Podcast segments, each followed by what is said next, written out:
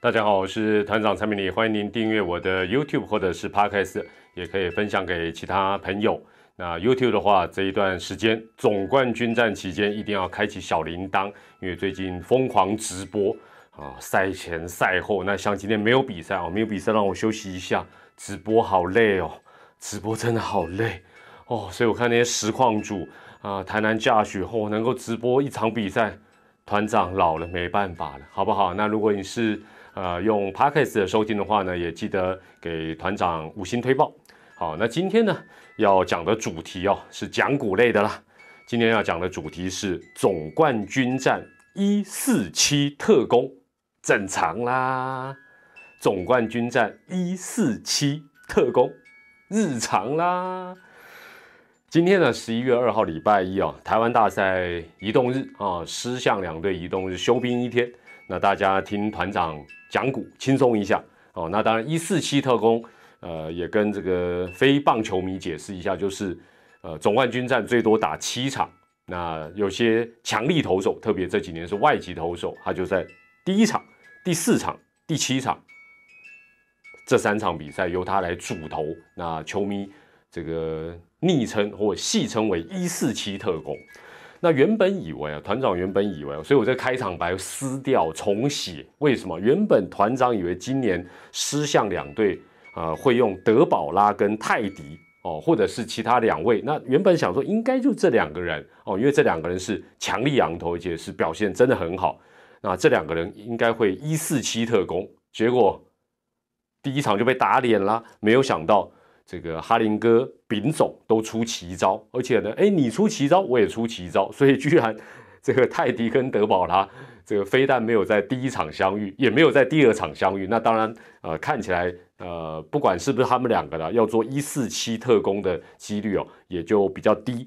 那目前看起来，狮象两队应该都是按目前计划了，因为现在一胜一败，所以这个计划应该还在走。哦，还是按表操课，就是说有可能是三羊头加一土头的四先发的安排哦，也就是一二三四场可能会有四个投手，那前三场是羊头，那目前已经确定了哈，那第四场应该土头的几率比较高一点哦，那目前是这样的一个状况。那前两站呢，双方一胜一败，那团长呢，嗯，这个基本上就是说，虽然我不注中立，但是我站在中立的立场呢，揣摩两队跟两队的。这个支持者，也就是喵迷跟爪迷呢，我感觉大部分人，当当然不是每个人，但我觉得大部分人，包括这两队，应该都觉得现在一胜一败的发展呢，应该是 OK 的，哦，是可接受的。那甚至于有些人，呃，可能会觉得，因为每一场比赛感觉又不一样嘛，还没打之前是一个感觉，打完 Game One 是一个感觉，那过程里又是一个感觉，然后打到第二战，哦。过程到结果又是另外一个感觉。那但是无论如何，到目前为止，小小的结算应该都是呃，即便不满意，也大部分都能够接受了。那接下来很简单嘛，打完前两场一胜一败，接下来就是一个五战三胜制的比赛哦。就所以你就是你很简单，你就不用想太多，就接下来就是一个五战三胜制的一个比赛。那看起来，那刚才前面有提到一四七特工的几率虽然下降，但是但是。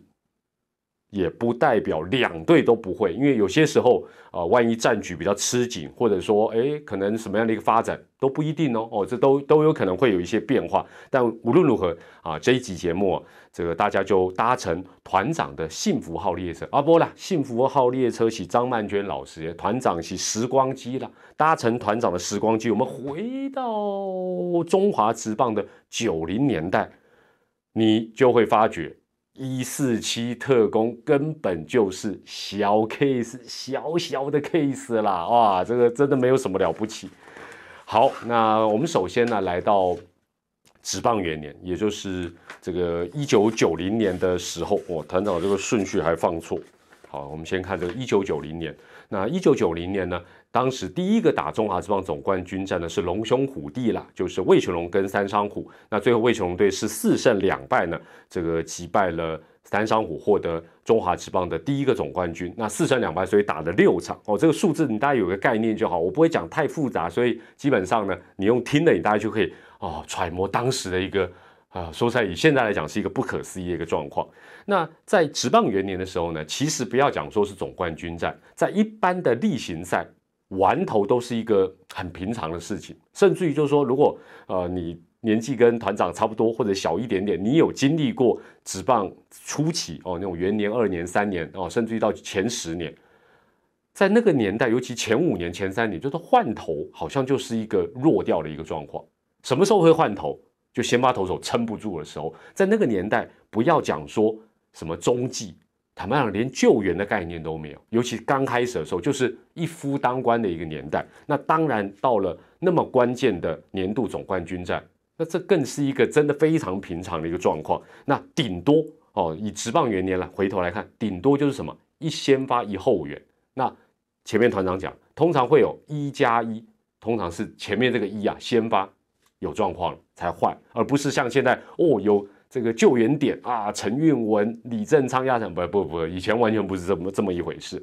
那呃，讲到完头呢，那一年呢，龙队的黑将军史东啊，这名羊头跟金币人黄平洋都各完头两场。我这边是指完头的部分了，不是说他们只投各两场哦，要听清楚，因为六场比赛，六场比赛，但是你想想看，史东跟黄平洋就包办四场，而且这四场都是完头。三商虎队也不遑多让，火车同红金也包办两场完投。那你会想，哎呀，那火车也是两场，这个史东黄片的两场好像还好。拍谁？涂红青有一场十二局啊，Game Five 的时候他投了十二局。那康明山呢也完投了一场哦，所以虎队的这两个人也包办了三场完投，其中有一场是十二局。那在这一年的比赛呢，坦白讲，像现在我们看，呃，这个中信呐，啊，中信兄弟啦，还有统一 C 面人士队，你会让三羊头，那可能还会加一个江承彦啦、黄恩赐哦。你在想先发投手，哦，至少好像有三到四个人。但那时候坦白讲，不要讲说是只有先发，所有投手加起来呢，以魏雄龙队来讲，只有史东、黄平阳跟林坤伟三个人包办大部分。那你说，哎，什么叫大部分？有了。还有第四个人是另外一位羊头叫贾西，但贾西在整个六场比赛他投多少局呢？他投不到两局，所以坦白讲他根本可以忽略不算。也就是说，这个比赛呢，大部分就是史东、黄平、林坤伟三个人包办了所有的这个投球局数。所以你现在回头来讲，一四七特工这算什么？他三个人三个人就搞定六场比赛，好不好？这个是你现在我们以现在的观点是难以想象的。那三商五队当然不遑多让。涂红青刚才讲到，他一个人就两场完投，还有一场是十二局。他一个人总共在这个六场比赛里，他投了二十六局，二十六局，二十六局的意思是，如果以七局来讲，七三二十一，我还不止哦。你想想看，他差不多投的局数来讲，是超过三商啊，这个几乎快要超过三商五对其他五个人的二十九又三分之一局，就他以一敌五啦，他一他真正叫一夫当关。哦，所以这是职棒员的一个状况。那呃，几乎就是玩投就是一个好像家常便饭，那没有什么特工啊，不是你就是我就是他了，了不起就是这样投了。好，那来到九一年，一九九一年职棒二年，那职棒二年呢，呃，是狮龙总冠军争霸战，那打了七场比赛，最后南霸天呢四胜三败击败了我阿龙，心痛啊，心痛啊，那是一个心痛的往事啊，团长。把东西点完后，继续给你讲。在这一年呢，跟职棒元年来比的话呢，是终于出现了中继投手。其实那时候也没有中继投手的概念啊。顶，也就是说，所谓的中继投手，就是说前面的跟后面的中间又有一个人。那那时候。当然，记录上叫中继没错，但没有什么中继投手概念，因为才隔了一年，所以大部分都还是那种投手一个人能投完就投完的一个时代。那龙队甚至于在第七战用了四个投手，四个投手，那是那七场比赛里唯一的一次，哦，单队用到四个投手。那像现在。一一场比赛用四个投手算什么？因为七八个都常见，但那个时候很少见，很少见。那一九九一年职棒二年，虽然是南霸天获得了年度的总冠军，打败我阿龙，但是那一年的最佳男主角绝对就是金币人黄平阳。黄平阳呢，Game One 第一战完投胜掉两分九局，好，第四战完投败，他比前一年的火车更厉害。前一年火车是十二局。我们金币人第第四战投十四局，十四局完投败二比三输给了十队。那第六战，嘿，黄平阳再来，不止完投完封，好不好？所以他目前出赛的第一站、第四站、第六站三场都是完投，一场还完封。那第七站气力方杰他又出来中继，那投不到四局掉了七分。但无论如何，黄平阳在这一个系列三完投一后援，加起来投了三十五又三分之一局。所以就以这一年的经典的往事，你就会发觉说。现在你说羊头也好，土头也好，土头当然很少看到，大部分都羊头。一四七特工跟我们当年金币人黄皮昂比，这 小巫见大巫了，真的小巫见大巫了。好，那来到这个一九九二到一九九四，那那时候是黄山军的三连霸，那很可惜只打了一次总冠军战，所以也只有这个。呃，九三年的这个历历史可以来回顾。那九三年的时候呢，是相师进行总冠军争霸战，最后打了六场，相对是四胜两败。那这一年呢，其实整个状况哦，这两队就分道扬镳，就是师队采取的还是。这个老派，这 old school 这种早期的这种玩头模式为主，但是相对呢，因为是由呃魔术书啊，魔不是魔术书了，魔术师之称的山根俊一领军，他用了很奇怪的一个呃先发投手的安排。哦，那当然最后他是赢家，所以所以他叫魔术师嘛，那他如果用这个方法输，他就是魔术输了嘛，哦，就是输掉了嘛，好。那那一年的状况是这样，第一站的时候呢，陈奕迅跟王翰，哇，这可以说是当年两队代表性的一个呃强投。那两两个人都完投了啊，两个人都完投。那最后相对是一比零呢，击败了统一狮队，那也揭开了哦。这时候其实已经来到一九九三年，但是好像那个复古风又回头。但是呢，这一年完全呃很多事情是超乎大家的想象。那刚才讲到二分法，这个南霸天还是采取一个呃复古模式，也就是。只依赖很少数的投手哦，然后几乎都是尽量完投。这一年六场比赛，狮队只用了几个投手，四个，只用了四个。所以这种在早期真的很平常。你会发觉其他球其这个这这什么什么牛棚根本没有牛棚这件事情，牛棚里只有牛，好不好？只有牛跟张艾嘉，没有别的东西。王翰、阿 Q、郭敬新、谢长亨，就这样四个人搞定了。六场比赛，王翰、阿 Q 哦，阿 Q 后来叫强龙了，郭敬新、谢长亨，两土两洋哦，所以你可以看谢长亨跟郭敬新在那个年代，坦白讲，就像陈奕迅啊、黄平，都还是跟羊头可以说是平起平坐，真的不简单。现在来看是觉得好厉害哦，也觉得蛮怀念。好，相对的部分就不一样，像大家想说，哎呀，那那你你用四大金刚，相对应该也啊，来来一个什么三勇士啊，四金刚跟跟他拼，没有没有没有。相对的那一年，这个魔术师就是不一样，他的思维比较特别。他六场比赛呢，安排了依序了哈，依序是陈奕迅、大伟哈，大伟是羊头，大伟了哈，大伟、邓肯、陈宪章，然后再大伟，再张永昌。所以你会发觉，诶，他六场比赛用了五个不同的先发投手，这个算算是坦白讲，在那个年代来讲，至少在中华之后会觉得，哎呀。好神奇呀！哦，那当然了，反正最后赢了，好神奇啦，魔术师了。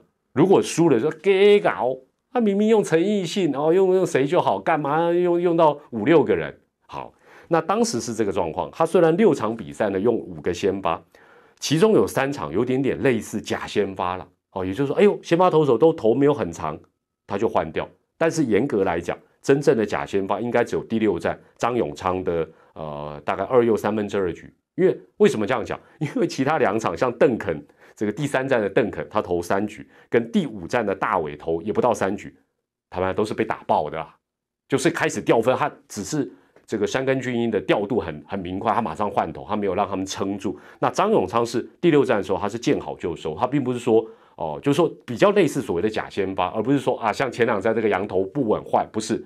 但其他来讲，就是一个呃比较中规中矩的一个先发投手的一个模式。那在这样的一个调度之下呢，他不按牌理出牌，然后应变的也非常快。那那一年当然呃算是表现最突出的，绝对还是本土的这个假日飞刀手陈奕迅，他一先发两后援，所以整个他的用人模式，其实我觉得呃。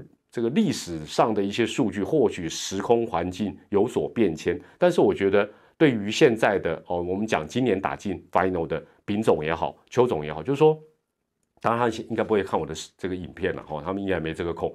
也就是说，在呃未来的调度也是一样，或者未来几场调度也是一样，就是说真的计划不如变化。那山根俊一先生在那一年其实就表现出这样的一个应变能力。那虽然对方是用四大金刚，其实也都这两土养羊都非常厉害，但是呃。这个黄山军在当年其实算是比较不被看好的状况之下，最后他六场比赛就把南霸天给撂倒。那陈奕迅在那一年呢，一先发两后援，但是非常厉害，他十四局哦，你看局数不多，但你看他那两后援都很有价值。他总共投十四局，掉几分？零分，十四局一分都没有掉。那当然那一年可以说是非常典型的一个低比分投手战的一个大对决。刚才不是讲打了六场哦，四胜两败相赢，六场比赛相对总共得几分？夺冠的哦，夺冠的相对得几分？十二，所以呢，六二一十二，一场平均两分，师队 差一点点更惨，十分哦，所以这个跟前几年那种弹力球呃，真的差很多了，比较像今年的 Game One 的那个味道。好，那接下来在九五年的部分呢，也是没有进行啊年度的一个总冠军战，所以也没得谈。那我们接下来到这个九六年，九六年呢是。这个狮队跟龙队呢来进行年度的总冠军战，那后面这这几年就会讲的比较快一些，因为呃剧情有一些部分有点雷同的，我就啊快速的把它带过去，让大家这个时光机的速度开快一点。狮龙两队呢那一年打了六场，狮队是四胜两败啊来击败了龙队。那那一年当然一九九六年开始出现了一些呃，我想等于是那个黑暗期，呃应该讲。暴风雨前的宁静，或者是那个乌云开始要飘过来。那首先在比赛的部分呢，终于出现了打击战，因为在九六年以前的总冠军战几乎都是投手战，都是低比分。但那一年开始，我们的分数打的比较多，但是呢，也开始逐渐进入到两联盟时期的一个逼近哦。两联盟时期也就从九六九七逐渐的正式的展开啊，两联盟的一个时代。那另外呢，打假球、放水球的传闻。其实也是从一九九六年那一年开始呢，逐逐步逐步的扩散开来哦。那包括总冠军战，这当然绝对是赌资啊、赌客啊、主头最活跃的一个时候。所以那一年呢，呃，总冠军战其实也变得蛮诡谲的啊。那也包括了在第三站之后，这个徐成明总教练有对外讲说，他正啊正中的这个洋将啊被恐吓啊。但是我回头再去看哈，回头再去看。基本上，我觉得徐总是相信他的球员的，因为在那时候，呃，这个啊龙队的这些啊羊头也好，很多其实隔年等等都还有继续重用。换句话讲，他不觉得这些人是呃有有有所谓的这个放水球的一个行为，只是觉得他们似乎是受到外界的影响，心情受到了一些影响。所以那时候徐总呢，他其实在一九九六年的总冠军战的投手调度，他有点点故意去。呃，说在是拐掉了，所以拐掉就是说他不是要去拐这个统一师队，而是他觉得外界的这些力量他实在太不爽，他不希望啊他所带领的球队或者是中华职棒被这一些主头也好啊赌客也好去影响，所以他有点。也是所谓的不按牌理出牌，然后有一点点哦，好像就是让你猜不到说他要怎么样用这些呃先发投手啊等等，但是有一点点难挽颓势，好像一方面呃可能当时的这些投手的状况啊，在总冠军战的时候也比较走下坡，那那时候当然狮队其实也是啊相当强悍的一个表现都有，尤其是那时候呢。这我们阿龙，尤其是像当年年轻的这个张泰山过不了的一个人的关，这个人就叫做郭敬新。郭敬新在那一年，嚯嚯，真的太猛，两先发一后援，总共投了二十局。哦，我们刚才前面讲陈奕迅一先发两后援，十四局没失分，郭敬新绝对不遑多让，两先发一后援，二十局掉几分？一分。你看，我们阿龙完全 完全对他无计可施啊，比狮队遇到德保拉还要辛苦啊。那当然了，这一年的总冠军战也确立了哈，也确立了我们阿龙 final 的时候，总冠军战的时候是打不赢南霸天的，这一点我承认。那后来也没有怎么讲，也没有上诉的机会啊，因为我们后来就解散了。哦，那所以哎哎有了。二零二一年 终于又有上诉的机会拼回来，好，新的阿龙来了。那另外呢，呃，但是有时候上天是公平的，这个九八九九年两次季后挑战赛呢，嘿，师队都栽在我们手上哦。那当然这是后话。好，那时间来到一九九七年啊，那啊那一年的这个总冠军战是魏全龙队跟这个时报鹰。那与其叫时报鹰，大家都知道后来它叫二代鹰，因为那时候两联盟不但已经正式展开，然后黑金的问题也完全浮上台面。那那一年还打了六场的比赛，那这个所谓的这个拼凑而来的二代鹰呢，居然还先赢了冠军呼声非常高的魏全龙队两场。那等于是先两场，然后呢后面再连输四场，那最后当然还是龙队封王。那当然，我们从九七年来讲，这个部分我就不谈那个投手部分，就说其实从这种二代音都可以打败正规军魏全龙，那代表什么？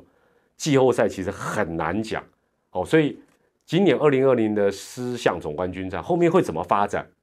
有可能还是会跌破很多眼镜。每一场可能那个发展就好像第二战，你可以想象岳家兄弟可以在同一局。打全垒打，而且都是右外野的两分炮。这这坦白讲，这个你去岳王庙求签都不会告诉你这个答案。接下来来到九八年，那九八年刚刚提到九八九九年是打单一球季，那最后的总冠军战九八年是魏全龙跟新农牛，那打了七场，那魏全龙队是呃四胜三败击败了这个新农牛。那九八年开始，呃，应该讲说其实从呃，九七，因为两联盟时期，然后有黑金，然后很多选手可能就离开球场，等等等之后呢，其实就已经开始。九八年是更加明显，这已经不是特工的问题，已经进入了什么全羊头时代，真的叫全羊头时代，不是全羊全牛那个大餐。什么意思呢？不管是先发、中继、后援，不管是卫权或者是新农。你在总冠军战看到，其实例行赛也也差不多了，但总冠军更夸张，几乎看不到本土投手。九八年的时候讲起来又是让你觉得不可思议的。九八年两队唯一的土头，两队哦，唯一的土头是龙队的陈俊杰，他在第二战投了一又三分之一局，就这样。其他阿龙也好，阿牛也好。上上下下，先中先发中继后援，第一站到第七站全部都是羊头，所以其实也很惨。那当然那个也没办法，那个时空环境，呃，台湾的选手哪哪经得住拆成两联盟那么多球队？那另外也抓了很多人啊，很多人也离开球场。那另外就是也必须开放洋将的名额，否则你比赛打不下去。所以到处怎么看就是羊头羊炮，就就是这样的一个时代。好，那来到。呃，九零年代的尾声，一九九九年，那九九年是龙金哦，这个魏球龙跟中呃何信金呢打总冠军战，那那时候呢只打了五场比赛就结束，魏球龙队是四胜一败赢球。那当时的何信金还好，其实本土投手还算蛮多的，而且在总冠军战也有一定的一个表现。那例行赛也是，但是龙队呢，反正这些年的三连霸，他都是靠羊头了。那九九年也不例外啊，今啊这一年没有到百分之九十，我们阿龙没有到百分之九十，但是。呃，也差不多了。为什么？因为只有李义男一个投手，他出赛两场，投了八局掉一分。哦，这是魏球龙队的部分。那何信金稍微用的多了一点。那魏球龙队，呃，这个李义男是一个比较软投型，这个控球型的。哎，居然投了八局也只掉一分。那最后魏球龙队啊是轻松获得这一年的一个比赛的一个冠军，获得了啊三连霸。那之后就升天了。好，那那那也是后话。所以呢。呃，回顾中华之邦九零年代的这样的一个历史，你就会发觉说，哇，以前的一些一夫当关的呃土头也好，羊头也好，特别是我们的土头在初期，我那个那身体到底是怎么练的？那简直已经啊，不是什么一四七的，你你你好像叫他一二三四五六七，他都办得到的这种感觉。那二零二零年的呃今天，我们在总冠军战洲际棒球场的第一站跟第二站。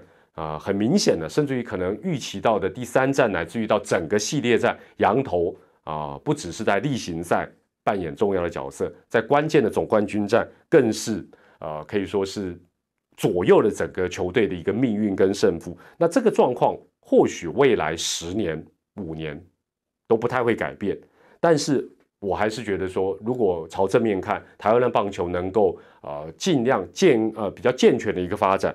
只要这个状况，我们其实指标只要看年度的季后赛总冠军战，这个依赖羊头的状况，尤其在近五年、十年，这个状况非常非常严重。如果它得以改善，那这个改善，例行赛一定也会改善哦，例行赛也会改善。